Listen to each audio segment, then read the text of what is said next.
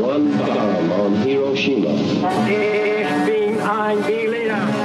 Mr. Gorbachev, tear Tear down my balls. Welcome back to the Cold War Show, episode 98, or as we think of it, Ho Chi Minh Part 2, Ray. Yes, yes. Ho 2, 2 Ho. You've known some hoes in your time, Ray. How does Ho Chi Minh compare?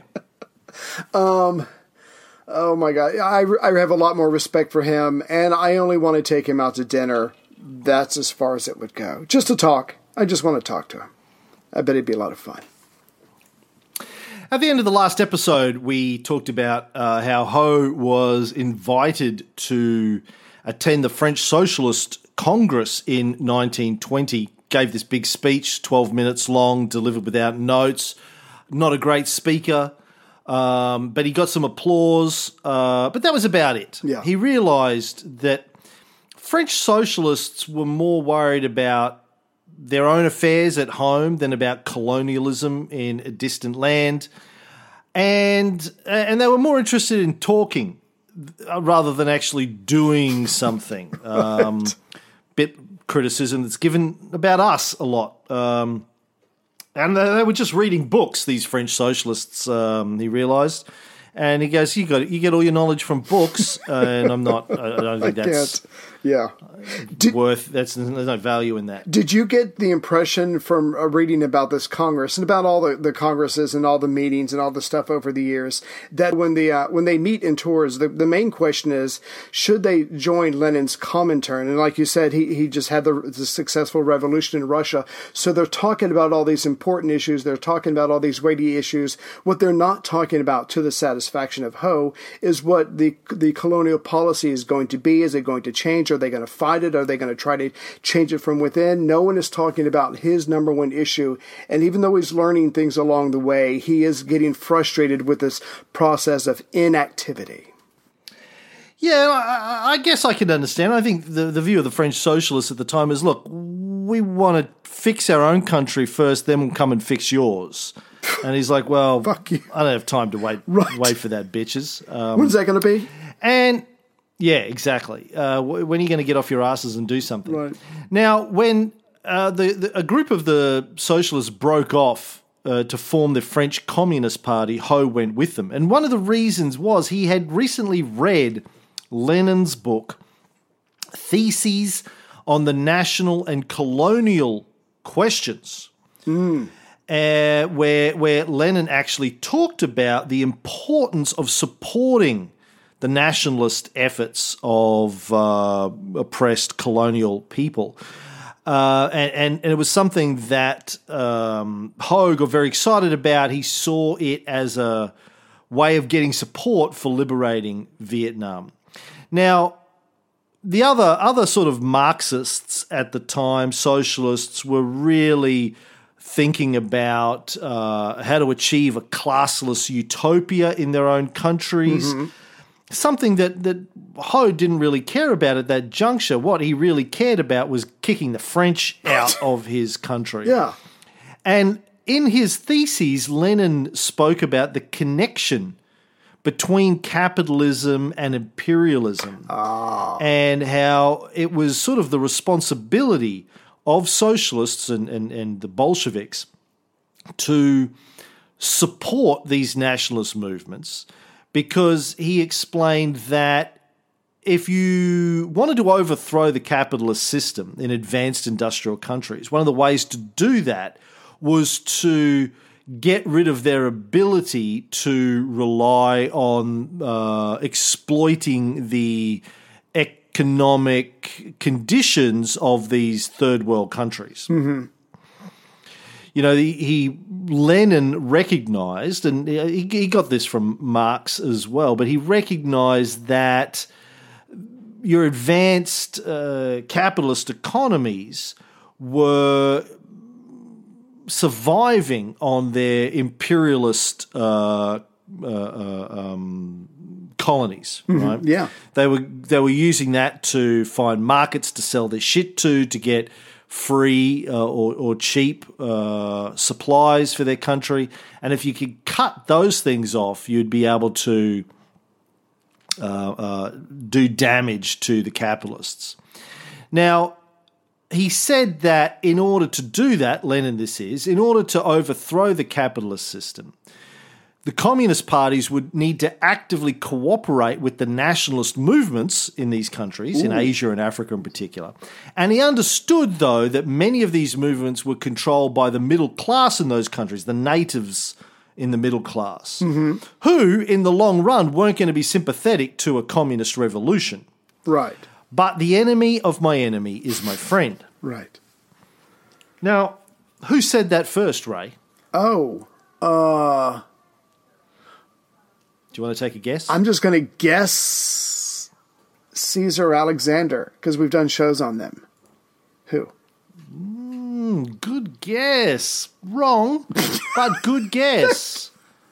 Jesus. No. right time, right time period. Uh, Alexander. Anyway. Oh, one of his um, Diadochi.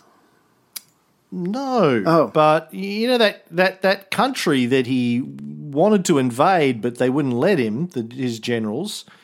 India, India, comes okay. from India. Oh, okay. The earliest known expression of it is found in Sanskrit, uh, in a, a, a treatise on statecraft, the Artha Arthasastra, dates to around the 4th century BCE. It says, The king who is situated anywhere immediately on the circumference of the conqueror's territory is termed the enemy. The king who is likewise situated close to the enemy but separated from the conqueror only by the enemy is termed the friend of the conqueror. I'm glad that got pared down over the centuries. I had to read that a couple of times, to be honest, before I got my head around it. Um, basically, it says you're the conqueror. If there's a king in front of you, then he's your enemy. If there's another king on the other side of him, then that other king is your friend. At least in the short king term. in the middle, Right. yeah, the king in the middle is both your enemies. Right? I like that. but yes, the enemy of my enemy is my friend. okay. Uh, and then and then the next time it turns up is really during the Cold War, during the alliance between uh, the Allies and the Soviets. Right. That's really where it starts to become used a lot. I think the first recorded use of the English version was in 1884, but it really becomes popular during um, sort of you know the the Tehran and Yalta conference periods. Right.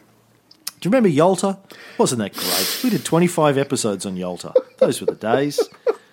Anywho, Where were we? aren't you glad? Yeah. Aren't you glad we did that? No, but Yeah. I, I but you're you're right about Ho Chi Minh. He's like 29, 30 years old, and I'm getting the sense that he's a virgin. I have no idea, but when he reads Lenin's very practical, almost a blueprint, and it's specifically about the colonies, about you know, at the very least, why colonies should be helped. I mean, he's got to get excited about this. He's he's finally. You know, someone is writing about something that he actually hit the only thing that he cares about, and he truly gets excited about it. And I think to a certain degree, he has maybe converted, if not to Leninism, at least to the uh, Lenin the man himself. He is absolutely excited to find someone focused, someone writing about the main issue of his life. Yeah. Lenin was like, fuck yes, we're going to come and help you guys. Now, again, Lenin recognized that it was the ability of these Western capitalist countries to exploit the raw materials and the local markets of these underdeveloped countries that was actually sustaining world capitalism ah. and preventing its collapse. Now, he was right on this, and we've talked about this before in the show. The American economy was very, very weak uh, during the late 19th and early 20th century, suffering from uh, depression after depression after depression. And they realized they needed to find international markets that they could get access to to export their products to. Um, so that and that was true of all imperialist countries, right? Oh, yeah. America went about it a different way to the 19th century version or the 16th, 17th, 18th version of century version of colonialism. They figured out we don't actually need to go and Yeah. you know plant the plant the flag Light hand. anymore. Yeah. Yeah, particularly particularly after World War II, we're the only guys left. So we just need to say we, we got the bomb. Do we need? To, we don't need to plant a flag when No. we've got the bomb. And our hand on your wall. Do you understand? Right. We've got the come. I want to show you something. Here's a photo of Hiroshima. No. Here's Hiroshima. Before? Here's a before. Here's Hiroshima later. Now, do you have any questions? No. Good. Our Go sit down. our manufacturers will be arriving tomorrow. Please make them feel welcome and roll out the Oh, red carpet. Pretty much in a nutshell. By the way, uh, Mr. Prime Minister of underdeveloped country, do you want to have a job next week? You do? Great. Because we can make your job go away a- at, at any time. Um, just, just, just, you know, Yeah. if you know what's good for you, yes, we'll set up a secret bank account and put Right. money in it for you. It's okay. Yes, don't you? It's worry. already done. Yes, when when your people finally get sick of the oppression, you can come to Miami and Mm-hmm. retire, and you'll you, they won't be able to, uh, uh, uh, you know, string you up by your balls. Um, it's okay. We'll look after you. Don't worry. Right. Unless, of course, Yeah. You piss us off, and then we'll invade you and, and say, "Look, well, look what a bad guy Yeah. he's been It, it- all these years." it will be us coming for your balls. Yeah, yeah, yeah, yeah. Um, anyway, back to uh, Lenin. So Lenin said, "Cut off the tentacles of colonialism in the far-flung colonies, and cap the capitalist system can be overthrown." Now, Ho assured his Vietnamese allies and his party in Paris that communism could be applied to Asia. Now, this was a strange concept. Again, where this is before Mao Zedong. Um, okay, Ho is the original. Right. He's the original uh, Asian communist. He was the guy who looked at Russia and went, "Fuck yes, I'll have one of those. Thank you very much." No, but you're right because everybody's Now- thinking they're not Yeah. ready. They're underdeveloped. They're not organized. These people are not ready for revolution. And they would be right. Now, uh, uh, to remind everybody, from the viewpoint of Marx and Engels, writing in like 1860, thereabouts, you, you arrived at communism. There was an arc to the economic maturity of a country as far as they saw it in their, their theory. You went through from sort of feudalism to capitalism from capitalism to socialism, from socialism to communism. That was the the way it was supposed to work. Once you had uh, achieved uh, an advanced form of capitalism, the people, the proletariat, would be ready, educated, uh, uh, smart enough to to realize how the elite were fucking them over on a daily basis. Um, he said the sign that a population is ready is when a reality TV star narcissist um, becomes the leader of the country. Uh, That's that- when you know. and starts Yeah. governing from Twitter. That's when you know It's time for revolution. your yeah your capitalist economy is ready. we peaked. Uh, so you weren't supposed to go like Russia did from pretty much an agrarian society to communism or to socialism for that matter, as the Russians in fact did. Um, and Vietnam was in the same situation. You weren't supposed to jump straight from uh, a backwards uh, country where the people are being oppressed and are very, very poor and have no education straight to socialism or communism f- f- because it's too hard.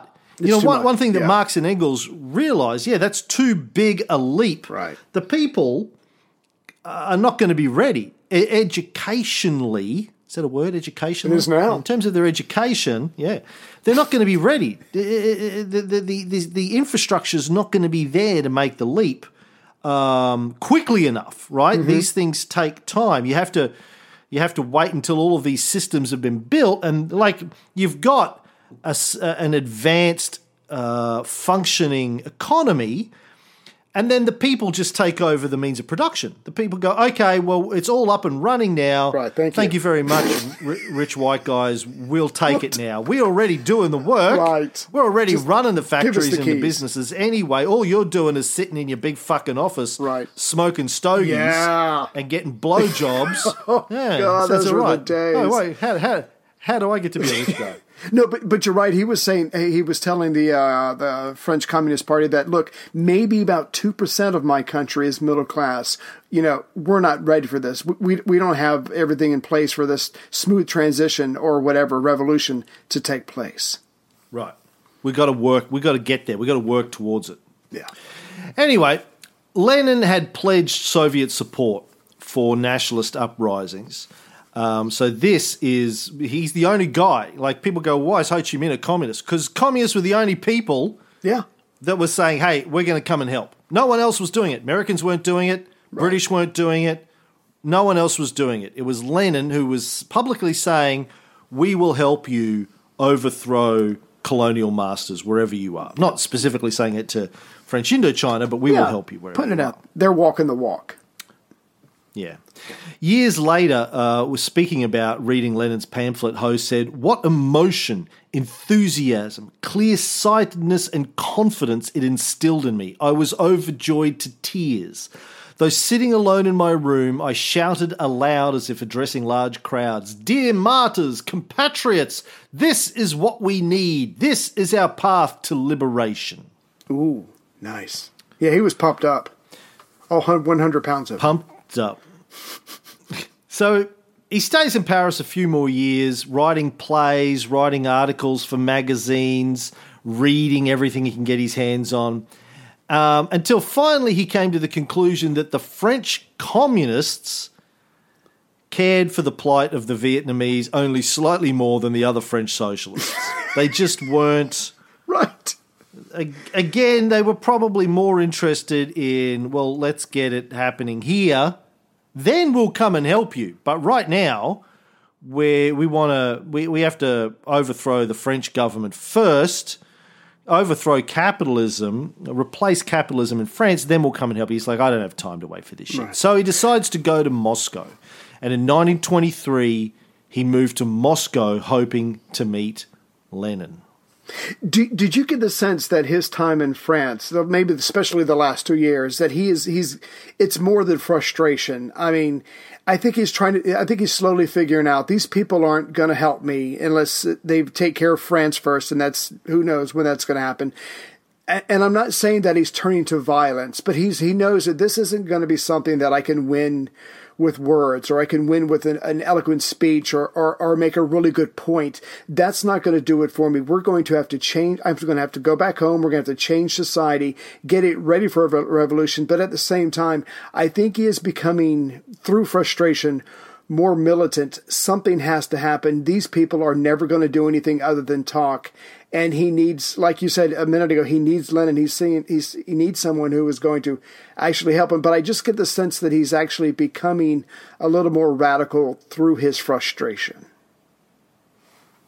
Well, what do you mean by radical? Like Uh, j- just realizing that Yeah, just that these words, these speeches, these votes aren't going to do it. Something else has to happen. Maybe not that he's figured it out yet, but something other than just sitting around. Because we've skipped all these various committees that he's on, the different entities that he has helped set up, uh, all the people that he's talked to. I mean, this guy has got to be super frustrated. And now, like you said, uh, 1923, 24, he's going to Moscow because he's invited by a senior official, the Comintern. I mean, I, I think he's thinking now maybe something will happen. Or at least the beginning of Well, I- something. I think he thinks that uh, he's he's impatient. He's running out of time. He's in his thirties now, Yeah. and uh, nothing's happened. Literally nothing. He's going going nowhere. Um, now, in terms of violence, I just want to remind people that the Russian Revolution wasn't a violent revolution. I think people often forget that. Uh, the the November Revolution was actually uh, uh, uh, peaceful. Um, the uh, which, which November or February? I can't remember which came first. February came first, I think. Yeah, Yeah, February Revolution. February came first, then the November. But both of them were peaceful, basically. Um, uh, in fact, when the February Revolution happened, Lenin wasn't even in the country. We Yeah. talked about this earlier in the series. Um, and was telling everyone, yeah, it's not going to happen for years. It's going to be years before we're ready to have a revolution. And it happened. He was, oh shit. People, people just went on strike, basically. People just said, fuck it, we've had enough. World War One's going on. They're Right. fucked. They're poor. They're like, fuck it, we've had enough. They just all went on strike. Tsars se- sent in the police, and the police were like, you know what? Yeah, we've we've, we've fucking had, had enough too. Fuck this. Fuck you guys. Um, Lenin had to go back to, I, uh, you know, show me where they are. I'm their leader, kind of thing. Um, so It's true. there there hadn't been a violent revolution yet. There, then then there was the counter revolutionary wars that broke out. Right. When the white Russians, the counter revolutionaries, tried to overthrow the revolution. That's when Russia the you know, Russian Revolution turned violent was when the socialists needed to defend the revolution against the British and the Americans and the the Russian um, you know pro monarchy Yeah. powers. yeah. So uh, anyway, he goes to Moscow to meet Lenin. He gets there in July 1923, and Lenin is already non compos mentis and dying when he gets there. Yeah, I mean that had to be a blow. He, I think, was he able to talk to his wife, or does that come later? Because I know that he, he goes to the house and he he's like, no, he can't be seen. He's ill, and it had to be a serious blow. I, it's either now or later. I think it's later now that I'm thinking about it. He does is, uh, he, he is able to meet the widow of Lenin, which still had to be a very big moment in his life. Yeah, but he's not getting the support that he wants. He gets there in July. Lenin's dead seven months later. And it was obviously a huge blow to Ho. a huge blow to Ho, right? Um, Oh, and he did go to Moscow under a fake name, Chen Vang, a Chinese merchant. So this is we've we've uh, been skipping over the names, but he's already had numerous names, and his latest name is Chen Vang, a Chinese merchant. because uh, in part the, the French secret police or the, the security police are keeping an eye on him, and Oh, he just disappeared one day, got up and disappeared out of Paris. They're like, "What happened? He's gone. Where'd he go? We don't know." I thought you were Don't know where he following him. I thought you were following him. Yeah, gone. He said Lenin was our father, our teacher, our comrade, our representative. Now he is a shining star showing us the way to socialism. So he sticks around in Moscow for a while, attends meetings of the Comintern, gives speeches about Asian self determination, but again, he feels like a voice crying in the wilderness. Despite Lenin's writings, I guess the rest of the, the party there are, are trying to recover from his death. They're trying to work out whether or not Stalin poisoned him. and they're. Uh, Somebody, yeah. you know, yeah, they, they, they got their own problems. They're trying to, uh, despite Lenin's rhetoric, again, Right. they've got their own problems. They're starving, as we've talked about endlessly in our shows. And again, it was too early for socialism. And they, they had a country that was barely uh, into the Industrial Revolution. And massive population, 180 million people. They can't feed themselves. Harsh winters. Uh, they got their own Civil problems. War. Now, and again, just, Yeah. just to keep in mind, in December of 23, I mean, he is taking courses at the Communist University of the Toilers where they train Asian revolutionaries. He's doing a ton of writing. He's meeting um, foreign elites like Zhou Enlai, Chiang Kai-shek. So he, again, he's meeting a lot of people and he's and he's putting out a lot of propaganda and he's even going to write a book. But the point is, it's kind of the same old thing. It's just in Moscow instead of Paris. Which is good because he doesn't have the French secret police uh, trying to arrest him for treason. That's true. Because the in Moscow, he's one of them. He's a he's a Marxist revolutionary now, and you know he, he's right at home there. But um, he doesn't get a lot of support, even though, as you say, he meets a lot of important people. He gets to know various high-ranking leaders the Politburo. He meets Grigory Zinoviev, one of the original members of the Politburo. Wow. Uh, I think he, he he got killed in the purges. I think one of the first guys to go. Um, uh, Voroshilov, one of the original five marshals of the Soviet Union, he gets to meet them. He's seen with them in Red Square. They like him. They're like, "Oh, you're the number one Vietnamese Marxist. If not the only. You're our kind of yeah. guy." Yeah.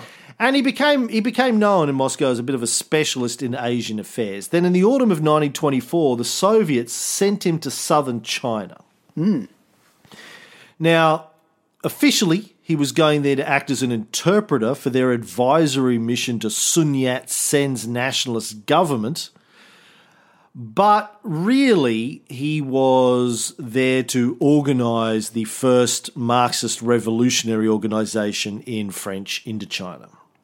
Yeah, so technically he's working, you know, his cover is the Soviet news agency Rost, Rosta. He's writing articles, he's sending reports back to Moscow, but yeah, he's been told to create this this nucleus of the Vietnamese Revolutionary Party. Uh, even though Vietnam, like we said, did, doesn't have much of a proletariat, he's got to do he's got to work with something. And the people that he's talking to they don't they know even less than him about marxist ideology. So he's got a he's got a lot of work to do but at last he's doing something. He's in southern china. He's closer to his country. He's excited. He's actually boots on the ground doing something. Yeah. And he and he publishes a journal. He creates something called the Vietnamese Revolutionary Youth League in 1925, and he sets up a training institute where he tries to bring in students from all over Vietnam and teach them how to be Marxist revolutionaries. And it's not just Marxism and Leninism that he's teaching here. He's also developing his own school of revolutionary ethics, ah. which relies a lot on the principles that he learned from his father about Confucianism and and his later reading as well, of course. So his his own revolutionary ethics include uh, being thrifty, uh, being prudent, respect for learning, modesty, generosity. So it's Marxism, Leninism, Confucianism, all rolled up into Ho's own v- version of mm, communism. if i can just throw this out real quick um, i guess i don't know if you want to call him a true communist again because this guy is very practical for him it's all about vietnam and the rest of it can just go away but while he's in china southern china i mean he's meeting people from the chinese communist party he's meeting from he's meeting people from the Kuomintang uh, nationalist party. So he's getting, he's a bridge, if you will. He's meeting all these important people because he will talk to anyone who will theoretically even maybe help him um, with uh, trying to get the French out of Vietnam. So again, this guy, even though he's coming from Moscow, and I'm sure he's sending reports back to Moscow, he's a very practical person. He is willing to talk to anybody who can help him with his goals. And so I think that's maybe why some of the historians have trouble trying to nail him down. Is he a communist? Is he a nationalist? Was he really any of those things? And it's because he was willing to talk to anybody who could help him that probably muddies the waters. Now, uh, in 1927, 1927, Chiang Kai shek began to crack down on the Chinese left. He was like, listen, we're all about having a nationalist government, but uh, fuck this communism bullshit. Yeah. We don't want that. It's time to go. So, yeah.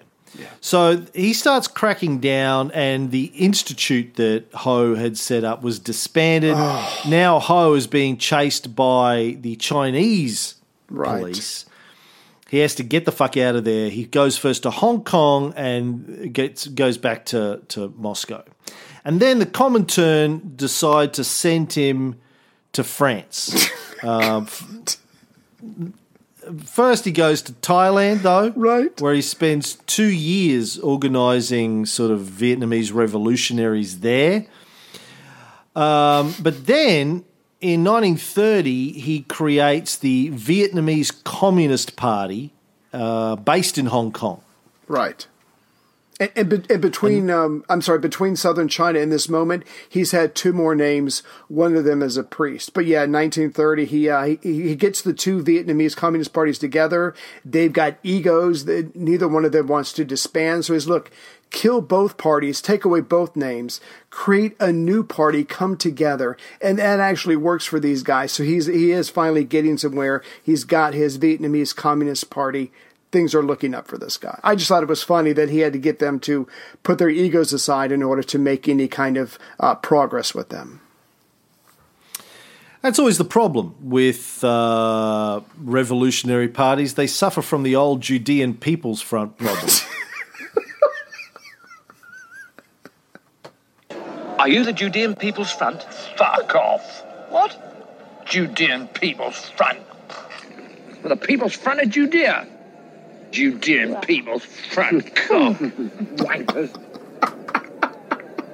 Can I join your group? now, piss off. I didn't want to sell this stuff. It's only a job. I hate the Romans as much as anybody. Are you sure? Oh, dead sure. I hate the Romans already. Listen, if you wanted to join the PFJ, you'd have to really hate the Romans. I do. Oh, yeah? How much? A lot. Right, you're in. Listen. The only people we hate more than the Romans are the fucking Judean People's Front. Us- Split and the Judean Popular People's Front. Oh, yeah. Split. And the People's Front of Judea. Yes. What? The People's Front of Judea. Splitters. We're the People's Front of Judea. Oh. I thought we were the Popular Front. People's Front. Whatever happened to the Popular Front? Eh? He's over there. Love that shit. and we're going to fight for your right to be a woman, to have a child. Never mind, but that um, too funny. and men. Um, yeah, so uh, yeah, it's always the problem. These revolutionary parties, they, they can never agree on anything. And they always get caught up in the slightest bit of fucking doctrine, and they go, "Fuck right. you, fuck you." Well, that's So the great thing about these Ho people. has to bring them all together. Yeah, they don't know much about it, so that's kind of the great thing for them. But but this is a very big moment for Ho. This is a he's high Ho is high fiving himself at this point. He's finally got something. His country now has its own communist party. It's only been what twenty years or whatever. Good for him. And uh, eight months after they created on uh, Moscow's instructions, it's renamed the Indo-Chinese Communist Party, the ICP. Right.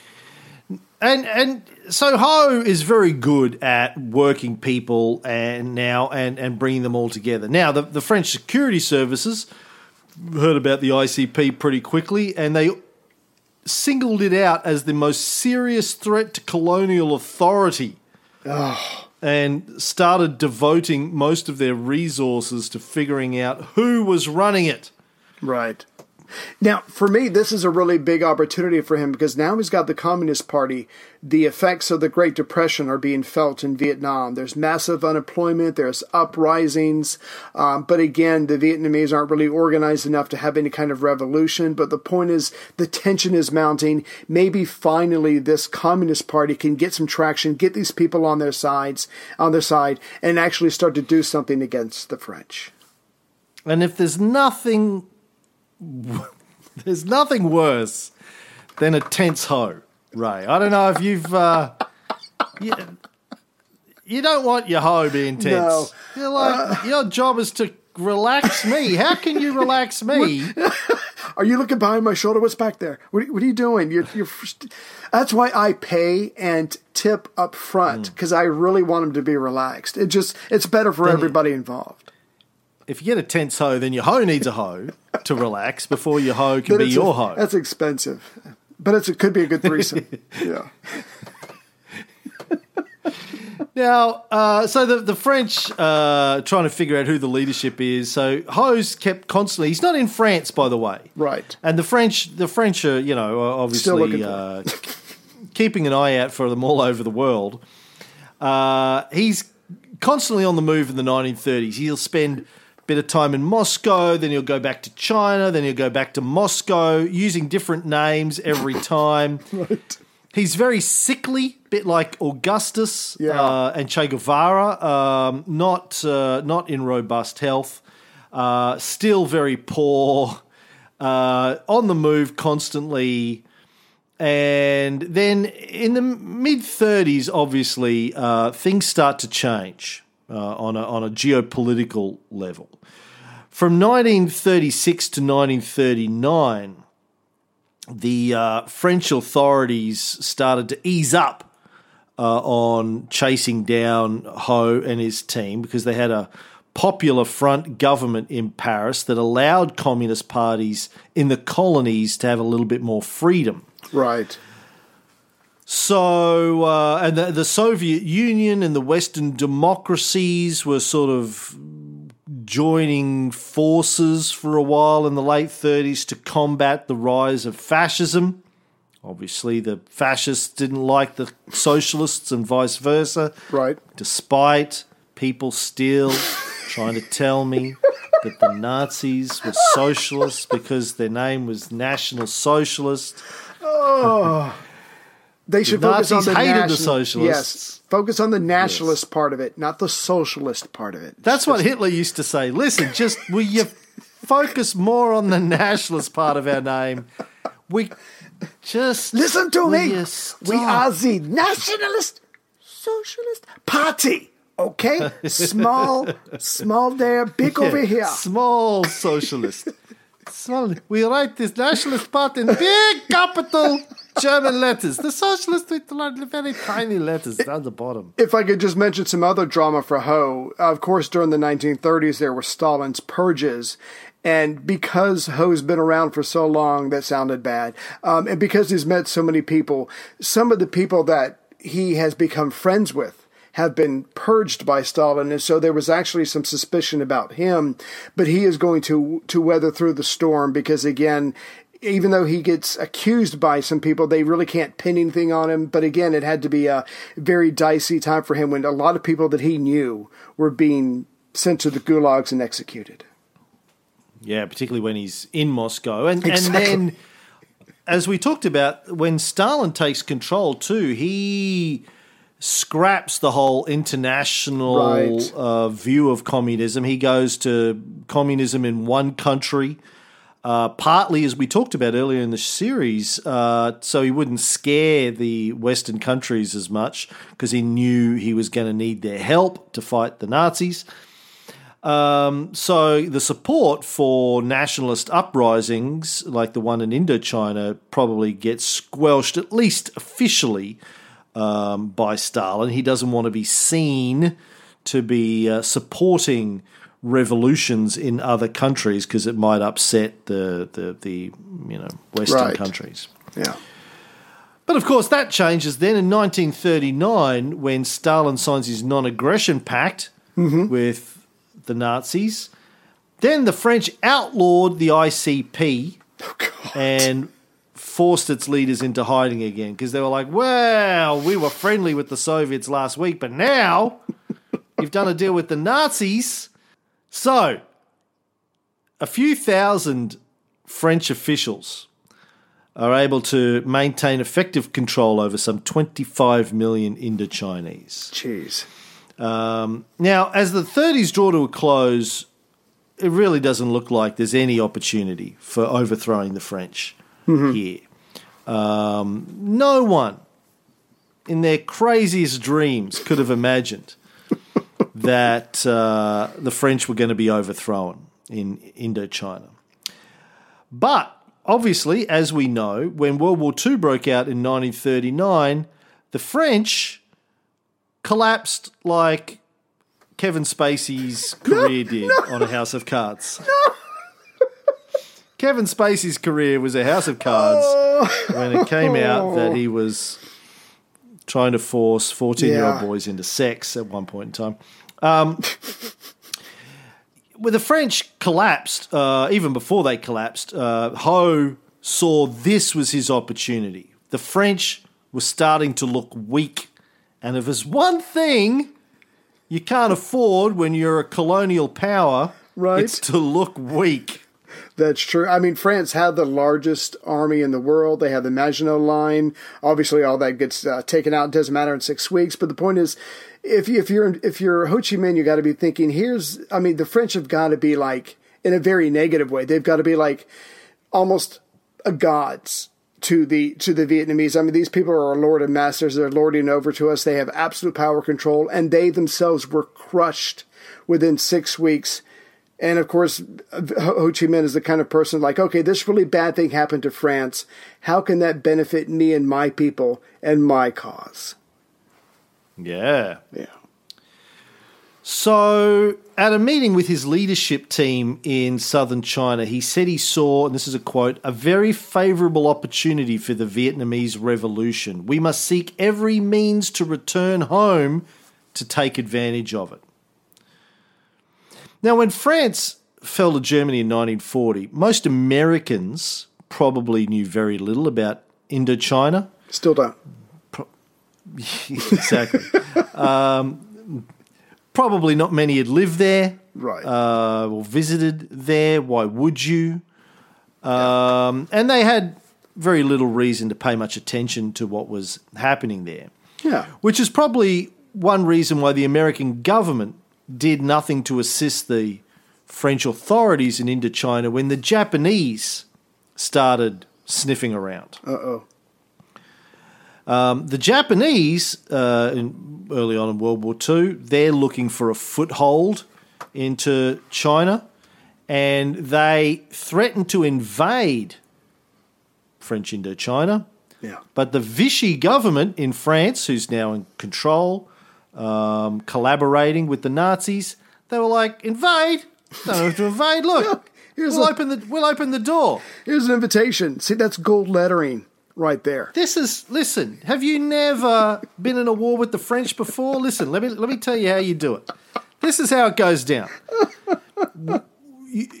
We we declare war uh, against each other. You give us a hard stare, no, We wet and ourselves. then we will we.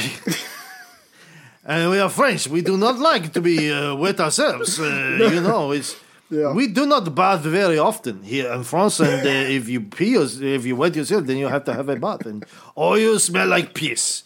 And we do not like to smell No. like piss, so we just let you in. Garlic, yes. Piss, no. Oh, he- he- here's the other. Stinky, stinky cheese, oui. Piss, no. Not so much. Uh, Uh, unless you are at the kinky sex club in Paris, where we like to piss on each say, other. Quite frankly, "Bonjour." that's okay. Yeah. Bonjour. Comment ça va? well, here's, Voulez-vous coucher avec moi ce soir? well, here's the other part of it. The Japanese, um, and and actually Ho, Ho Chi Minh and a lot of uh, his uh, comrades when he was younger thought about adopting the the Japanese model, which is you know pretty much become like the Westerners and use the power and the force of their technology to to fight. Anyway, so the point is.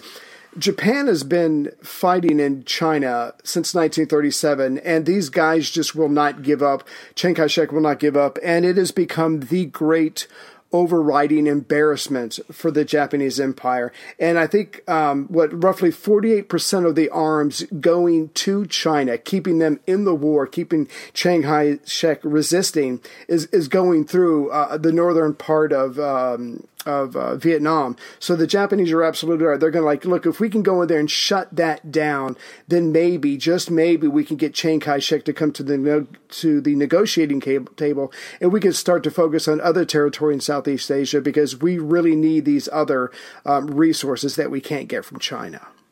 So, the Americans did nothing to assist the French, was my point. Right. When the Japanese uh, uh, were threatening to invade Indochina. Of course, America is not in the war at this stage. Yeah, Now, sensing an opportunity here with the fall of France, the ICP launched uprisings, both in Tonkin, the northeastern section of Indochina, and Cochin China, the very southern tip. Uh, unfortunately, a little bit uh, premature, and they were brutally crushed. right. Now, you know something about being premature, Ray. Uh, why did this happen? Well, like you said, they saw an opportunity. However, once the French and the Japanese, even though they do squabble and there's a little bit of fighting going on, they they and we don't have to go into detail, or we can if you want. But the point is, there is a clash. The ja- Japanese troops do come down into um, northern uh, Indochina and um, but eventually they get it calm. So once so once the uh, the fighting stops between the French and the Japanese, the Japanese say, "No, no, no, it's your country. You administer it. We just want to be able to go anywhere we want, um, and you're not going to say anything about it." The French are able to then focus solely on the uprisings, and they do come down hard on the locals. I think like 8,000 people were arrested. Some villages were just wiped out completely. The few tanks and planes the French had, which they certainly weren't going to use against the Japanese, they used mercilessly against the locals and just slaughter lots of people trying to suppress this opportunistic uprising. Yeah.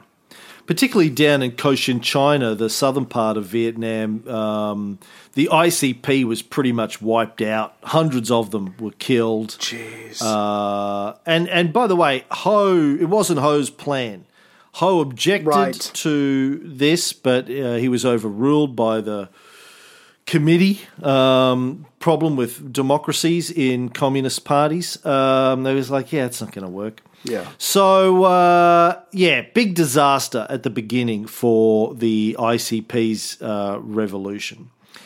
Um, but despite all of that, Ho still believes the time is right. The French are weak. And so in 1941, he snuck back into his home country. yes. And it was the first time in 30 years that he had set foot in Vietnam. Damn. How old is he roughly? It, he's 51 when he goes back. so he spent more time outside of his country. That's that's incredible. Yeah. Yeah. 51 he is. He gets back into his country for the first time and he has nothing. The ICP has just been wiped out. Right. He's literally got a handful of guys. Yeah. And he and And a positive attitude. yeah, like uh, Fidel going back to Cuba, he's just he's like I can do it. I don't Yeah. need more than a handful of guys. handful of guys is all I need to wage revolution. Right. handful of ideas and a dream. It's all I need. handful of guys, I mean, and a dream is all I need to wage revolution. so he goes back I now. fly. Yeah. Yeah, thanks, Bolton. Um, now he calls for a, a, a meeting of the ICP, and he sets up camp in a cave Sexy. just a mile over the Chinese border. The the group uh, sleep on planks of wood in this damp cave. They have only one small oil lamp. Their diet was mostly corn soup and bamboo shoots, maybe some fish that they catch in a stream. Damn. Each morning, Ho would wake up early to do his calisthenics and then go swim in the freezing cold stream. And then he would sit down to work at a flat rock that he used as a desk. He did have his did have his trusty old Hermes typewriter, Right. and he would spend the whole day writing, reading, conducting meetings, setting up a strategy for liberating his country from foreign rule. They would sit around on little blocks of wood around a bamboo table, he and his guys, and plot and plan how they were going to form the new political party that they called Vietnam Doc Lap Dong Minh Hoi, the Revolutionary League for the Independence of Vietnam, better known to most of us in the West as the Viet Minh. Ah. So they're going to try and get the people on their side. They're going to come up with slogans and propaganda. Uh, they're actually going to put Lenin's idea i- i- into practice as far as trying to win over the people. And again, this is an opportunity for them, but you can't just go out there and fight. You've got to build a base. And so they have to come up with plans for that first. Get the people on your side. And their new platform was not about class struggle like uh, typical Marxist, Leninist, communist platforms. It was about national liberation. He, they also said that women were to be an important part of the struggle and were to be given equal rights, something that they didn't have under the French. And this vision for the future of the country uh, was circulated around Vietnam in June of 1941. He was publishing leaflets, getting them printed, and having them distributed, trying to get the people to rise up. Uh, part of it read National salvation is the common cause to the whole of our people. Every Vietnamese must take part in it. He who has money will contribute his money. He who has strength will contribute his strength. He who has talent will contribute his talent. I pledge to use all my modest abilities to follow you and am ready for the last sacrifice. Still doesn't sound like revolutionary warrior leading ready to kill everybody in his path. Still doesn't come across like that. I don't think that's what revolutionary warriors are ever about, Ray. Uh, particularly communists. That's a that's a that's a Western propagandist view of r- revolutionaries. They're just trying to get control of their own country. They will take out people who are trying to kill them and stop yeah. them, Yeah. But the, all they want is self determination for their people. Hmm. Now, the new party, the Viet Minh, were communists. They were convinced that Marxism and Leninism, Leninism represented the best path to the development of their country. But again, they're not talking about class struggle here. They're not talking about building a utopian, idealized society. They're just talking about self determination of their peoples. That is the goal, right? At this particular juncture, that's all they're focused on. Not about socioeconomics, it's about self determination, freedom for the people. Now, the goal wasn't only to get mass support from the Vietnamese people, but also to win the sympathy of the Allied powers. Ah. Because they knew they were going to need their support at some point in time. Now, surely this was going to be easy because that's what America and England believes in freedom of people to determine their own future. Right. That was the whole basis of the Atlantic Charter that was being written almost at the same time as this was coming out, which we'll talk about uh, a little bit later. But they were first going to have to deal with the French and the Japanese, who, as you said, joined forces to crack down on the Viet Minh. Then in July of 1941, after they signed a neutrality pact with the Soviets, uh, and then watched pretty happily as the Nazis invaded the Soviets. Japan forced the Vichy government to let them send more troops to Indochina, build bases there, occupy most of the south, including the ports of Cam Bay and the airfields at Da Nang and Bien Hoa.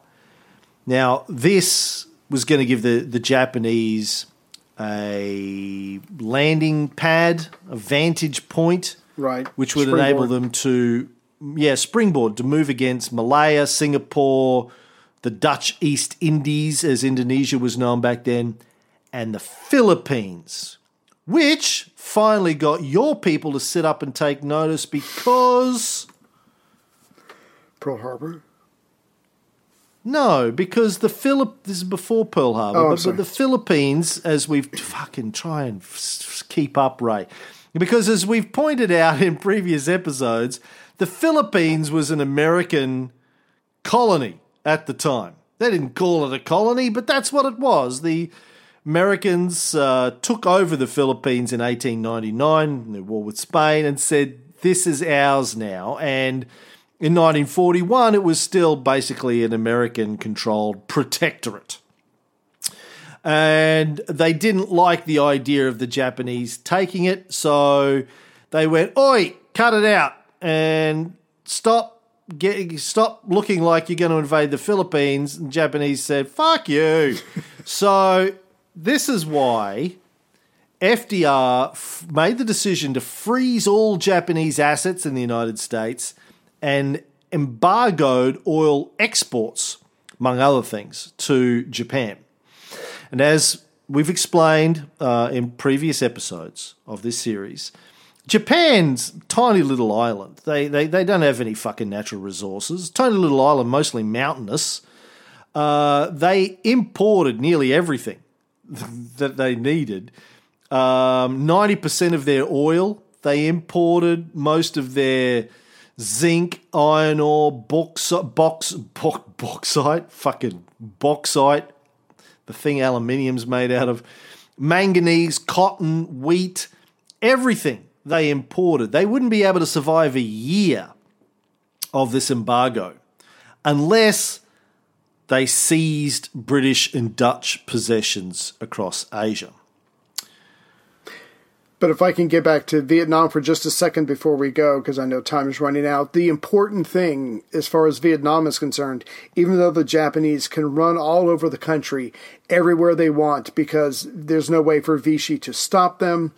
Um, Vichy, the French, if you will, are still technically the masters of Vietnam. And for right now, the French, even though they're being humiliated by the Germans and the Japanese, that is very important to them because when this war ends, they can say Vietnam is still ours. Yeah, we'll see how long that lasts. so, getting back to the Japanese, uh, FDR puts this embargo on them. The Prime Minister of Japan at the time, Konoe, he was fairly moderate amongst the hardliners. He proposed to have a summit meeting with FDR where he would indicate to the Americans that he would be willing to withdraw from Indochina as soon as the war with China was settled. Right.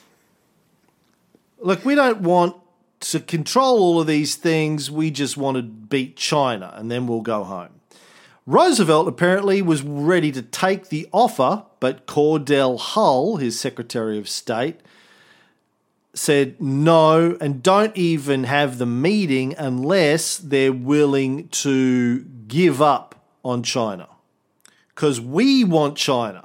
Remember? Remember President Right. Roosevelt? We Markets. want access to China. Exactly. Yeah. Uh, the open door policy. So the meeting with Konoe never happened, and he was actually ousted as prime minister in October and replaced by Tojo. Right. And, and just to be clear, both sides were disingen- disingenuous. Uh, U.S. wanted them out so they could have the markets. The Japanese were never ever going to pull out, but that's something that they said to the Americans. But so again, everybody's using big stick uh, politics here. Everybody's out for everything they can get because that's the way uh, imperialism works, and that's what everybody was doing at the time. Even though the Americans were telling themselves they were not imperialists. Yeah, I mean, it's just the way diplomacy works. People lie, right? you lie to get something that you want. Um, I lie to Heather all the time. Yeah, Yeah. Do you, do you get what you want? I do. A three way with uh, No. No, I get 10 seconds. Hillary Clinton? Oh, God, there goes my erection. Oh, God. It's going to take you a long time to get that half an inch back.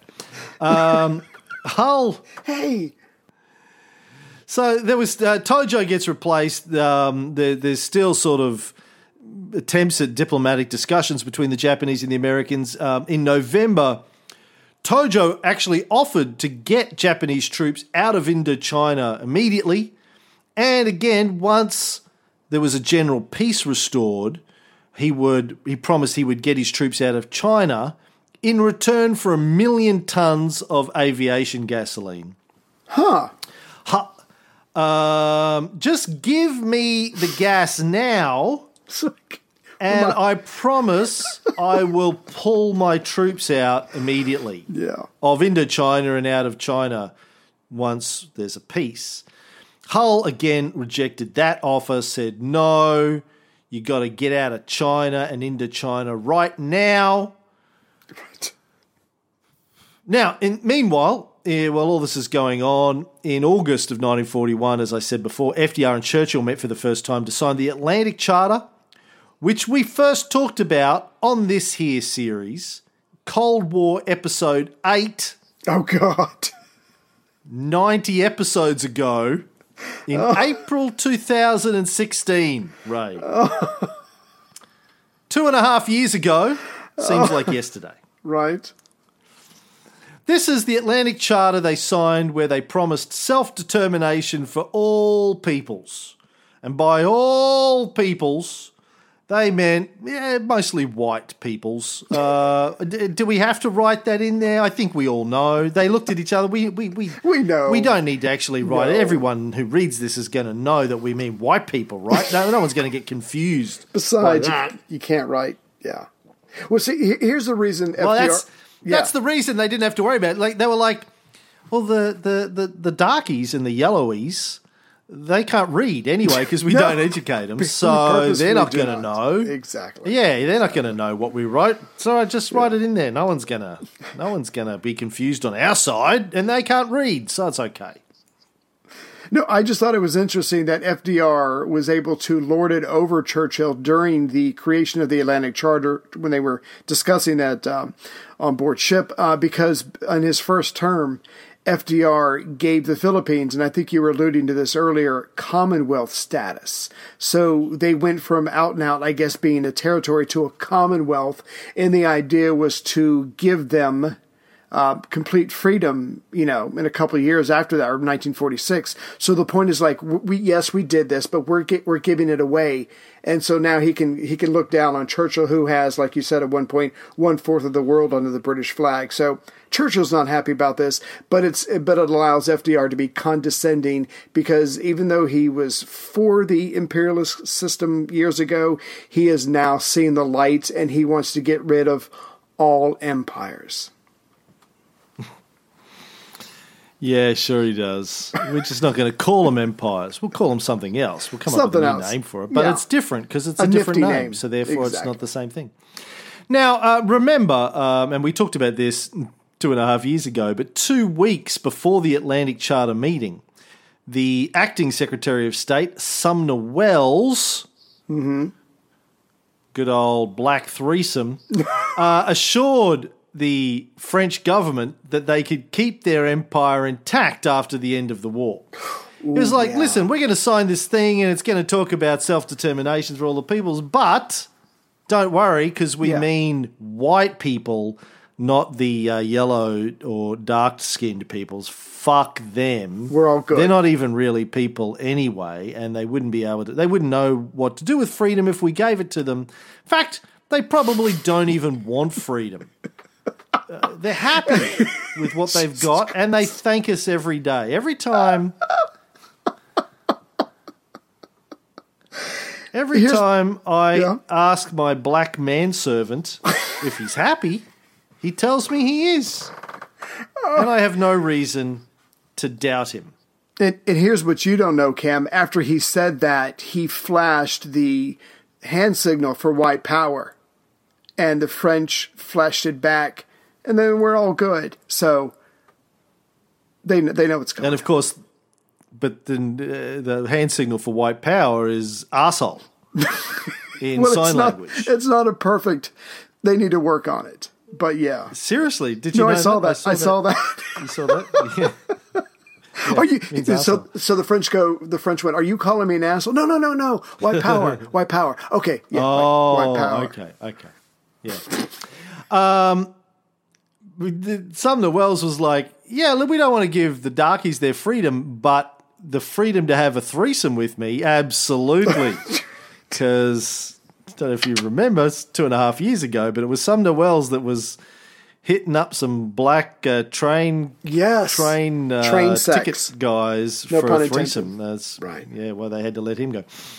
Anyway, uh, uh, Sumner, getting back to him, wrote the U.S. government, mindful of its traditional friendship for France, has deeply sympathised with the desire of the French people to maintain their territories and to preserve them intact.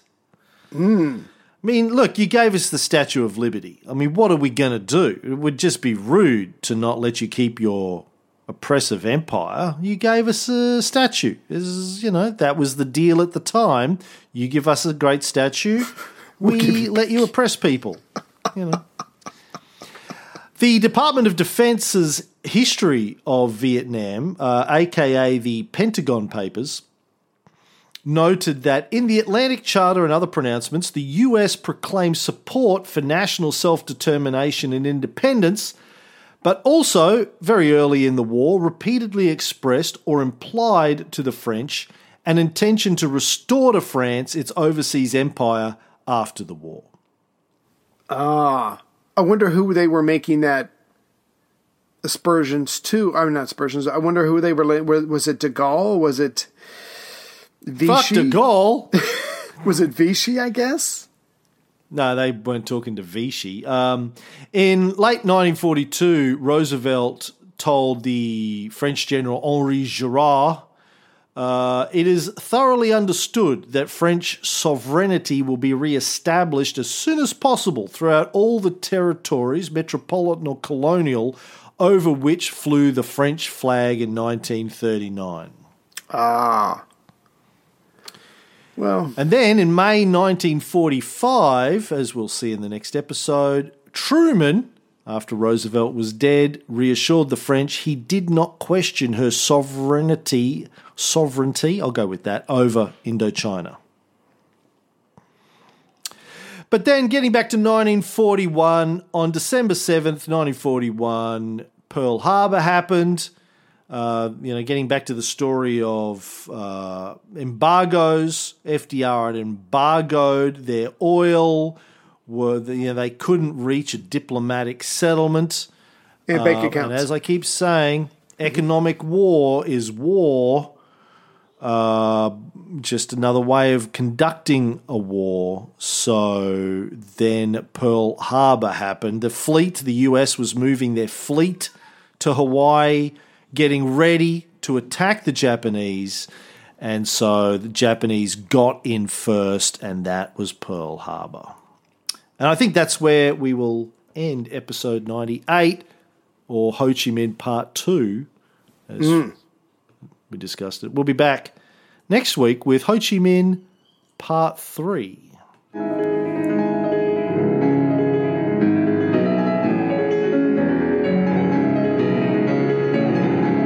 An iron curtain Oh, that was quick. has descended across the continent.